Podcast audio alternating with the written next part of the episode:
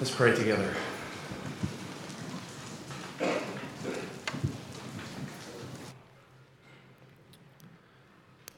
Father, we pray now that by your Spirit, through your word, in the name of Jesus,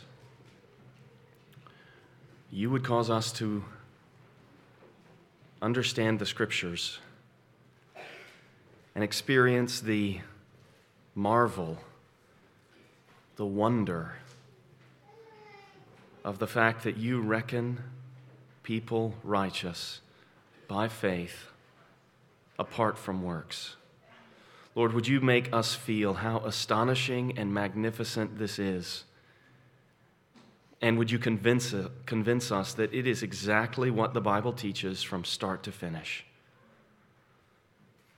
And Lord, would you thereby free us from the sense that we need to justify ourselves, that we need to establish our own righteousness, the feeling that we need to somehow earn your approval. Lord, would you cause the gospel to be clear in our hearts, in our minds, and in our lives? And Lord, would you cause it to overflow and enable us to love one another as you have loved us? We ask all this in Christ's name. Amen.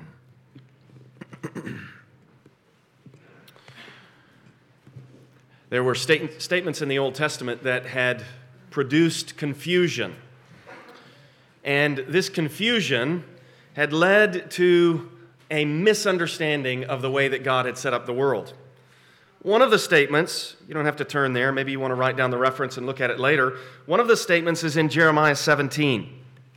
In this passage, Jeremiah says in verse 24, If you listen to me, declares the Lord, and bring in no burden by the gates of this city on the Sabbath day, but keep the Sabbath day holy and do no work on it, then there shall enter by the gates of this city kings and princes who sit on the throne of David.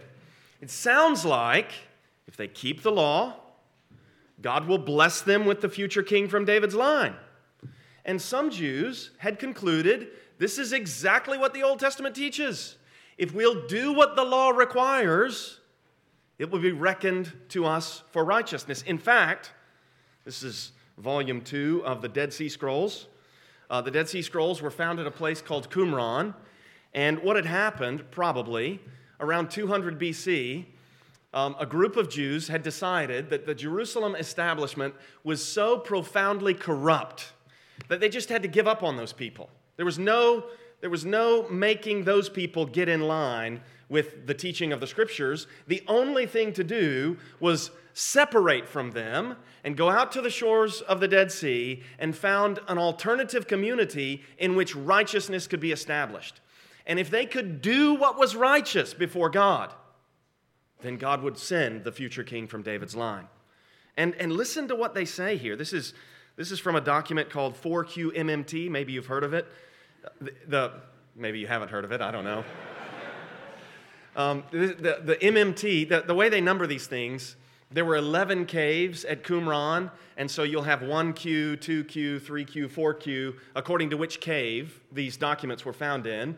And this particular document, the, the, the abbreviation MMT, stands for a Hebrew phrase, Miksah Ma'ase HaTorah, which means some works of the law, some deeds required by the law. And listen to what they say in this document. I'm, I'm reading it to you here. I'm not making this up. It shall be reckoned to you for righteousness when you do what is upright and good before Him. The first part of that, reckoned to you for righteousness, it's a direct quotation of Genesis 15 6, which was read earlier in the service. But you know that verse. That verse doesn't say, Abraham did what was upright and good, and God reckoned it to him for righteousness. That's not what that verse says.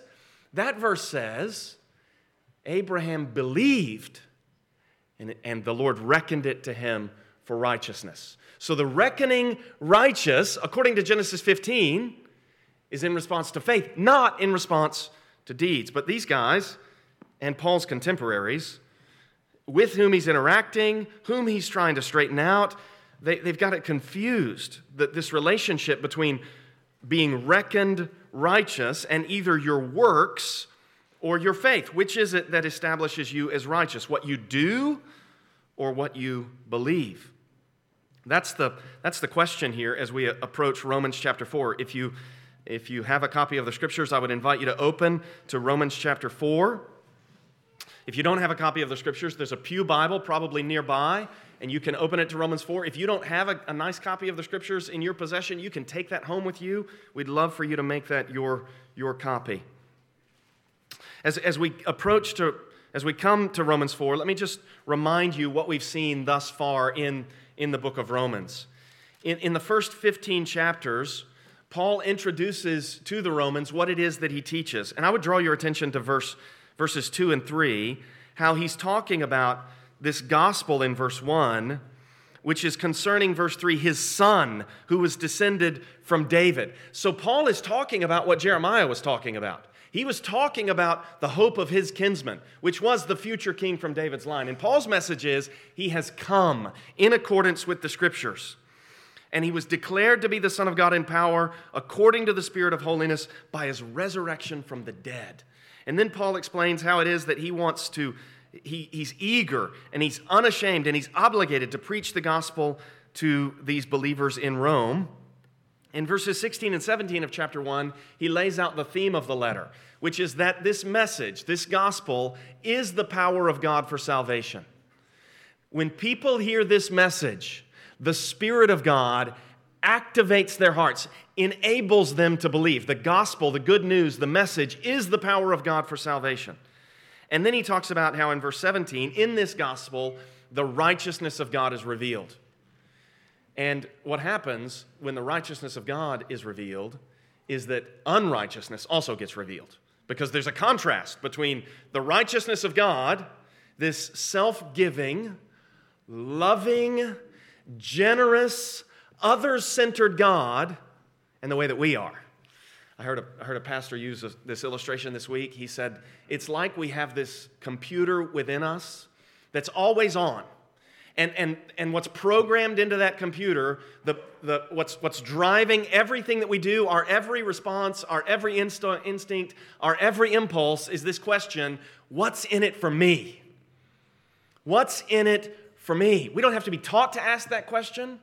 We don't have to be somehow guided into asking that question. We're just, we're just wired because of sin, because of our sinful nature. We're constantly looking for our own personal advantage.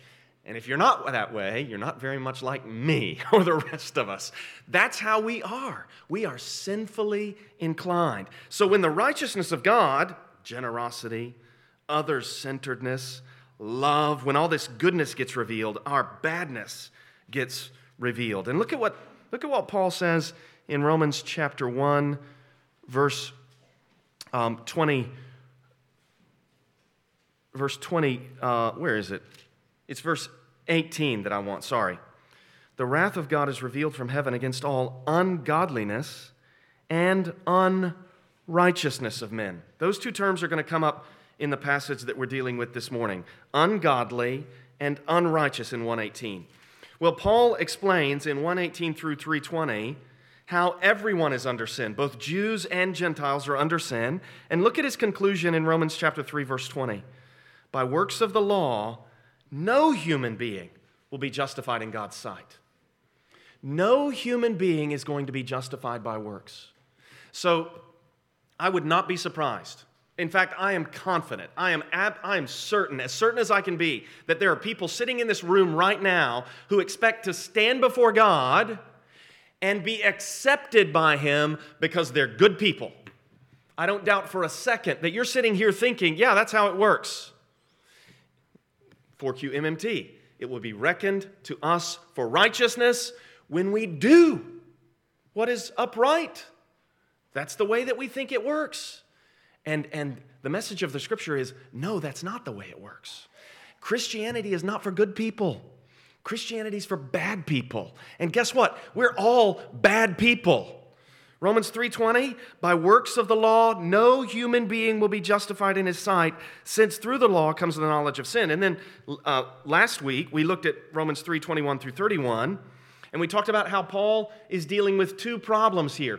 Problem number 1, how do unrighteous people get accepted before God? And, and look at what he says in verse 24. He says that we're justified by his grace as a gift through the redemption that is in Christ Jesus. And that, so that's one question. How do unrighteous people get justified, get, get made righteous by God's grace as a gift? And Paul also says in this passage, through faith. And then the other question is, how does God establish his justice? If he makes unrighteous people into righteous people, can he do this in a way that's righteous? And the answer is yes.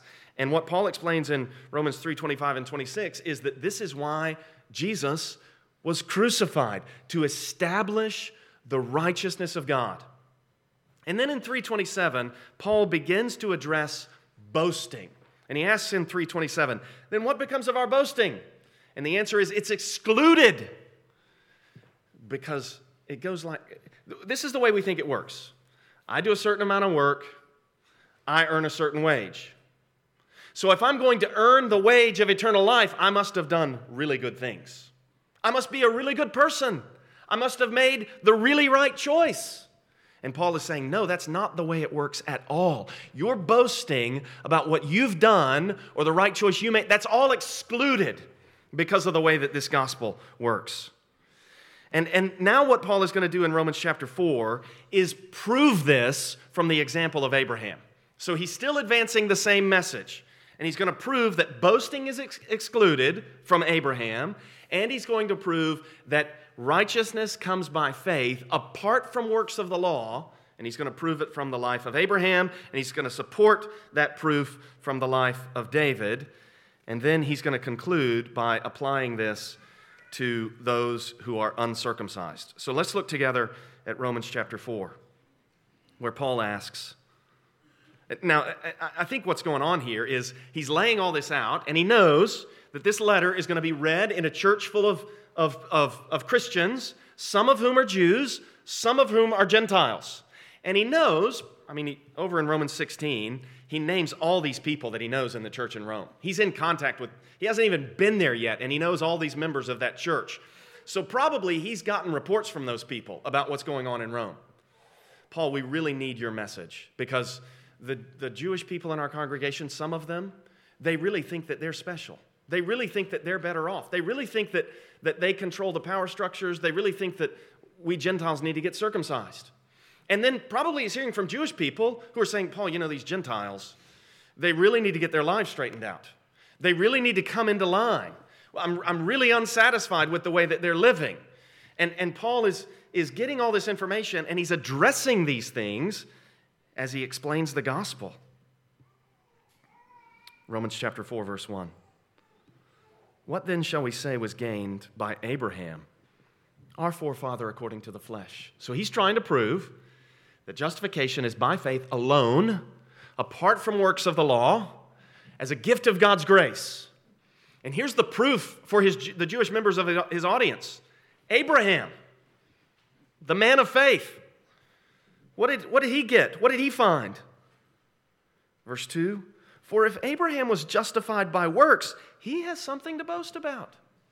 He has a ground for boasting. If Abraham established his righteousness before God on the basis of what he did, then yes, he can, he can boast.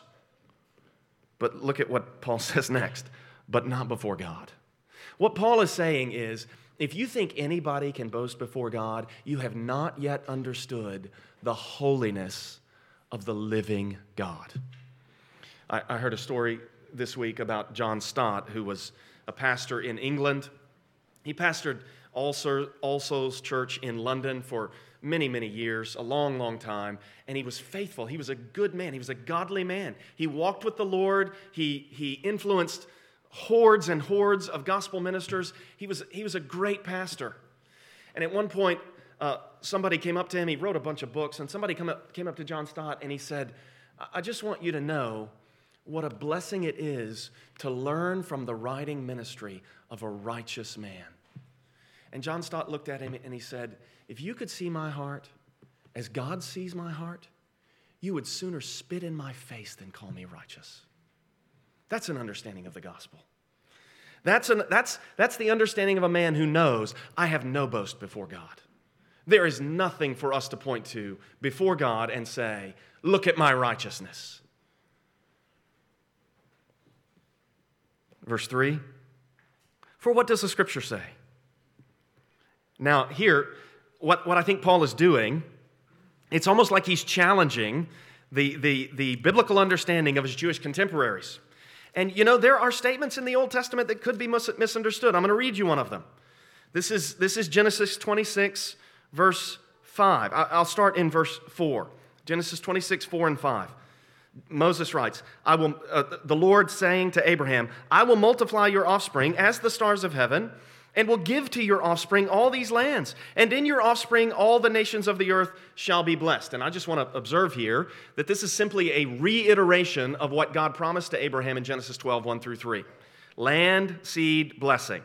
Seed, offspring, I'll multiply your offspring as the stars of heaven. And give to your offspring all these lands, that's land. And in your offspring, all the nations of the earth shall be blessed. There it is land, seed, blessing. And then look at verse 5. Because Abraham obeyed my voice and kept my charge, my commandments, my statutes, and my laws. In other words, why did God bless Abraham? Well, Genesis 26 5 makes it sound like because Abraham kept the law. Doesn't it sound like that? And, and what Paul now is straightening out is a misunderstanding of the broader context of that passage. Because in the broader context, it is clear that when God revealed himself to Abraham back in Genesis 11 and 12, and when he first stated that blessing in Genesis 12, 1 through 3, at that point, Abraham's an idolater. Abraham's a pagan. Abraham's not keeping God's law. Abraham is worshiping other gods. Joshua 24, 2 says plainly, when Abraham and Nahor and Terah lived beyond the river, they served other gods. So Abraham is a pagan idolater. And the living God reveals himself to him and announces, I'm going to give you land, seed, and blessing. Genesis 12, 1 through 3. And then here's the text that, that Paul is about to quote Genesis 15, 6. We read this earlier in the service. And, and on that occasion, what's happening I hope this is comforting to you. If you're, if you're here and you're struggling, if you're here and you're, you're discouraged and you feel like you feel like you lack the faith you need, you feel like um, maybe, maybe Christianity works for other people because they believe. Now, notice this false thinking here. Christianity works for other people because they have stronger faith than I have. But Christianity do, doesn't do for me what I need to have it do because my faith isn't strong enough. You, notice, you notice where the, where the focus is on us, right? On our faith. Look at what is happening with Abraham in Genesis 15. The Lord has said to Abraham, we read this passage earlier in the scripture, so I'm not going to, earlier in the service, so I'm not going to reread the passage. But the Lord has promised Abraham, in spite of the fact that Abraham, his wife is barren, and he's so old, he's as good as dead. And the Lord says to him, I'm going to make your descendants as numerous as the stars of the heavens.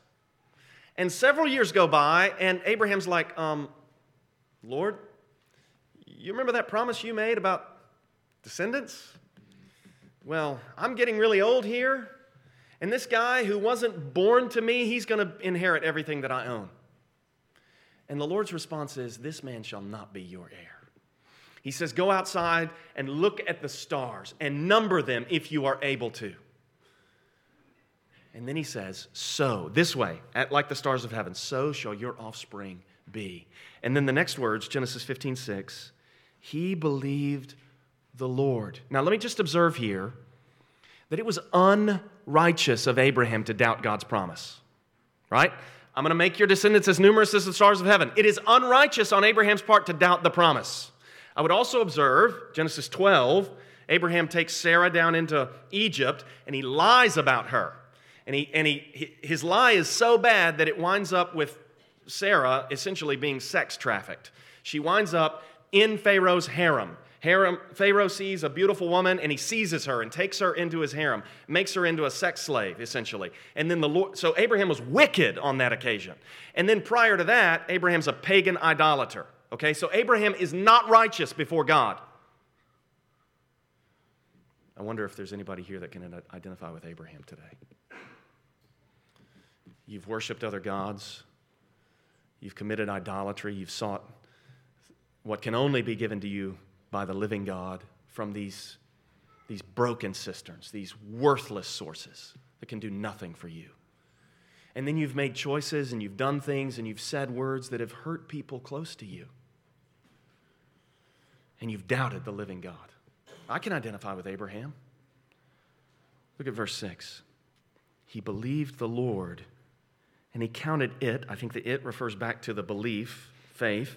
He counted it to him as righteousness. Now, let's just be very clear that faith and righteousness are, are not the same thing, right? Righteousness is doing what the law requires.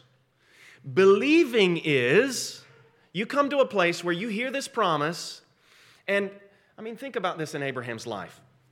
He's, he's probably not a happy pagan. Most pagans aren't, most people aren't. But we could call him a happy pagan living, living over there in Ur and he thinks he knows how the world works. And then this God appears to him. And this God says to him, Go from your country and your kindred and your father's house, which means you leave the land that you know, the culture where you know the customs. You leave the group of people, the kindred, the, the wider kinship group that's going to protect you and assist you and help you. And you leave your father's house. You leave everything that you look to for safety and security, and I'm not even going to tell you where to go. And Abraham's response is, Yes, sir. Where, when do I start? I'm, I'm out. Now, what's going on there is not massive faith on Abraham's part. What's going on there is this God is so compelling that he has experienced. This God is so compelling that Abraham has experienced that Abraham's response is There is no one who can do more for me than him. There is no one who could punish me more than him. And so, whatever he says, I'm doing it. Whatever he says, I'm doing it. Faith is not strengthened by us looking within ourselves. Faith is strengthened by us hearing the promises and experiencing the living God. You, you don't need more faith. You need more of God, is what you need. You need to experience Him more. You need His Word to crowd out all the other messages that we're hearing. Back to Romans chapter 4. Abraham has nothing to boast about before God, verse 2. Verse 3 For what does the scripture say? Abraham believed God, and it was counted to him as righteousness. I wonder what the fallout was between Abraham and Sarah after that episode in Egypt.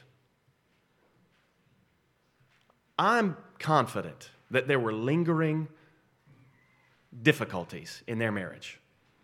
I suspect that the next time he came up with a plan, hey, Sarah, when we go into this new place, and, and I, maybe all she did was get a certain look in her eye.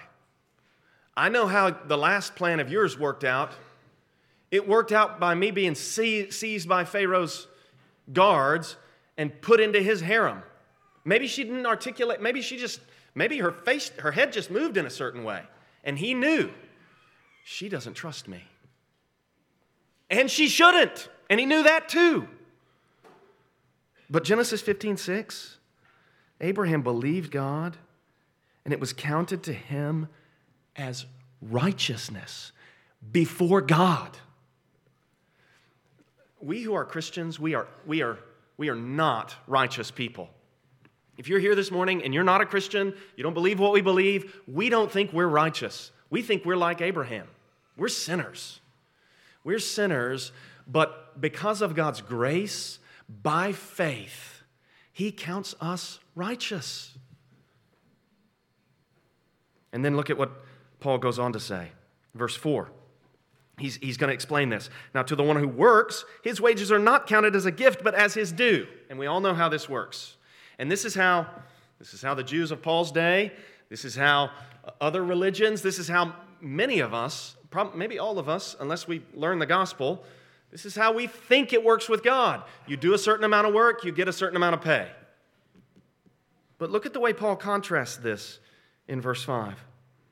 And to the one who does not work, but believes in him who justifies the ungodly, his faith is counted as righteous. So you got, you got two different kinds of people. You got workers who get paid, and then you got believers who get counted as righteous. And in the first example, workers earn their pay. But notice the contrast. To the one who works, his wages are counted as what is due. To the one who does not work, but believes in him who justifies the ungodly. That's where those two words from Romans 1:18 come up. Remember the wrath of God is revealed from heaven against all the ungodliness and unrighteousness. The word justifies is just another form of the word righteousness. He makes them righteous. He justifies the ungodly. The one who does not work but believes in him who justifies the ungodly. His faith is counted as righteousness. And then it's like, it's like Paul is anticipating an objection. Okay, Paul, I see Genesis 15 6, and I grant that, but what if that's an example? Or, or, I'm sorry, not an example. What if that's an exception to the rule? What if the general rule is you got to work to earn your righteous standing? And Paul says, let me back up what I'm saying about Abraham with David.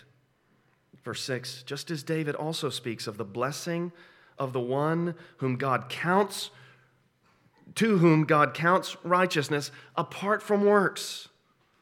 Verse 7 Blessed are those whose lawless deeds are forgiven and whose sins are covered. Do you know the relief of this? Do you know the gospel? Do you know the wonder of realizing all my debts are paid? I, may, maybe you're familiar with this parable over in Matthew 17. Jesus tells this parable of the unforgiving servant. It's a great parable. He says, uh, starting in verse 23, I'm not going to read the whole thing, I'm just going to read the part that, that's relevant here. Therefore, the kingdom of heaven may be compared to a king who wished to settle accounts with his servants. When he began to settle, one was brought to him who owed him 10,000 talents. And since he could not pay, his master ordered him to be sold with his wife and children and all that he had, and payment to be made. When I was a student at Dallas Theological Seminary, my first semester, I realized that I was not going to have the necessary funds to cover my expenses. And I got, up, I got up my calculator. I thought that I was a foolish kid. And, and I was just following the Lord, trying to walk in faith. And I get to Dallas, and I think if I get a job working at a church, I'll be able to pay my bills. Well, I hadn't done the calculations on what the bills were and how much my income was going to be. So then I get the calculator out and I start putting in the numbers, and I realize I'm going to be significantly short here. and then I start thinking, well, maybe I could sell my guitar. Well, that's not going to make up the difference. Maybe I could sell my car. Well, not only is that not going to make up the difference either, I'm going to have no way to get around and get to my job, which I need to continue to receive the income. I mean, this, that's not going to be a solution. What am I going to do? I mean, can you put yourself in the, in the place of this servant?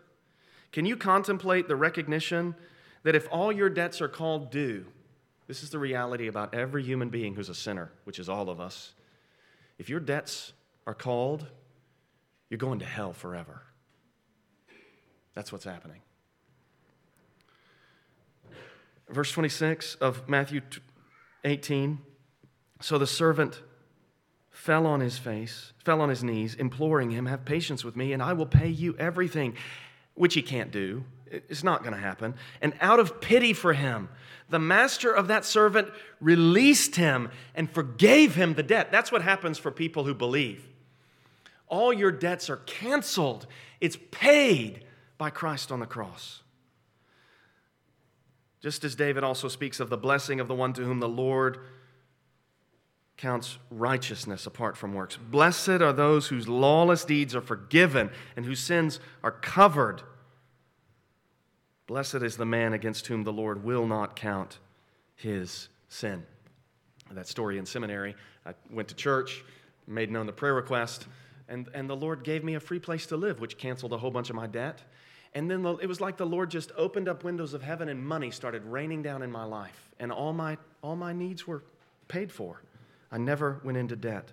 Did you notice in our call to worship this morning when we did Psalm 32, which is the passage that, that um, Paul is quoting here, that, that you get forgiveness in 32, 1 and 2, the, the passage that Paul quotes, but then 32, 11, be glad in the Lord and rejoice, O righteous. I think Paul has a thorough understanding of the whole of Psalm 32, and I think he knows that that psalm is addressed to righteous people who've experienced forgiveness because their sins are not counted to them. And now, does this only count for the circumcised, or is it also to the circumcised? Look at verse 9. Paul says, Is this blessing then only for the circumcised, or also for the uncircumcised? And what Paul's going to do is he's going to walk back through the Old Testament. And he's, he's going to teach the, the flow of the Old Testament narrative here. Verse 9 For we say that faith was counted to Abraham as righteousness. He's just restated Genesis 15 6. Verse 10 How then was it counted to him? Was it before or after he had been circumcised? So the chapter in which Abraham got circumcised was Genesis 17. So it was not after he was circumcised that he was counted righteous, but before he was circumcised. Verse 11, he received the sign of circumcision as a seal of the righteousness that he had by faith while he was still uncircumcised. This speaks into the controversies in the church in Rome, the controversies between the people who are circumcised and the people who are uncircumcised. And Paul's point is whatever the differences between you, if you have faith, you have been reckoned righteous. If you believe the gospel, you have been reckoned righteous. And that's a bigger and more important point than all of the little things that might separate or cause division among us. What background we come from, what certain philosophies we might embrace about how best to help people, or I don't know, take your pick of the, the things that divide people in churches. If you believe that people are justified by faith as a gift of God's grace, then we're dealing with people who are made righteous before God. Paul continues here in verse 11 speaking of Abraham, he received the sign of circumcision as a seal of the righteousness that he had by faith while he was still uncircumcised. The purpose was to make him the father of all who believe without being circumcised, so that righteousness would be counted to them as well, and to make him the father of the circumcised, who are not merely circumcised, but who also work, walk in the footsteps of the faith that our father Abraham had before he was circumcised. So what Paul is doing there really is just fleshing out Genesis 12:3. In you shall all the families of the earth be blessed. Not just the Jewish people who get circumcised. And you notice how Paul has said it's not just Jewish people who are circumcised, it's Jewish people who are circumcised and have Abraham's faith. This should provoke in us gratitude to God love for God, and love for one another, it should also provoke in us a recognition that, that there is nothing in the world more expensive than our sin, both to us and to God. Charles Spurgeon said, The more God loves you, and the more you love God, the more expensive you will find it to sin. He said, An ordinary sinner sins cheaply. The child of God sins very dearly. Our sin, our sin cost the life of the Son of God. And our sin, it's, it's like it, what we're doing when we sin is we're just stepping on the gas pedal. If I can sort of mix my metaphors here, that computer within us saying, What's in it for me? Maybe I should say we're amping up the power to it. I don't know. We're, we're, if, if that's an engine, if that's a car within us, we're, we're, we're gassing it. We're saying, I want to be a more selfish person when we go on sinning. which makes it harder and harder to overcome sin with love. Makes, it's, it's expensive to sin. So we can also see here, can't we, again, that the gospel should provoke in us humility and that it should provoke in us freedom. Freedom from this concern to justify ourselves. If we're righteous before God, it really doesn't matter what people think of us. Because that debt, hell, has been paid. The charges that were proved against us, they've been overturned. The verdict, the guilty verdict, the gavel had come down. The verdict was guilty. The sentence had been determined. But God reckons those who believe to be righteous. And as a result of this, we who are, most of us in this room are Gentiles according to the flesh. Paul describes us, and it's, tr- it's a true description. We were without God and without hope in the world. We were aliens to the covenant, strangers to God's promises. And by the blood of Christ, we've been brought near into the very family of God. Let's pray together.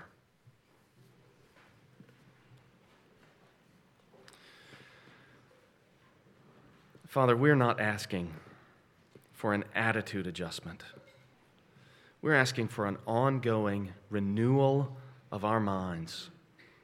We're asking for a transformation that changes us at the heart level. And Lord, we're praying that you would do it by means of the gospel. Lord, would you convince us of the truth of Genesis 15, 6 and Romans 4, 1 to 12? Convince us that when we confess with our mouth that Jesus is Lord and believe in our hearts that God that you raised him from the dead, not only are we saved, but our transgressions are not reckoned or counted against us, and we are we are considered before you as having the very righteousness of Christ himself. Because you made him who knew no sin to be sin, so that in him, in Jesus, we might become the righteousness of God. And so, Lord, with Paul, we say that we don't have a righteousness of our own that comes from works of the law, but that which is by faith in Christ. And Lord, we ask that you would cause this righteousness by faith, this status that you've granted to us, we pray that it would free us from the need to boast in the eyes of our contemporaries, free us from the need to maintain legalistic, false appearances. Lord, make us those who can freely confess our sin, freely confess our need, freely ask one another for prayer and help. Lord, make us those who understand the gospel and live it out. And we pray that it would be transforming. We pray that people would know that we're followers of Jesus by the way that we love one another. We ask it in His name. Amen.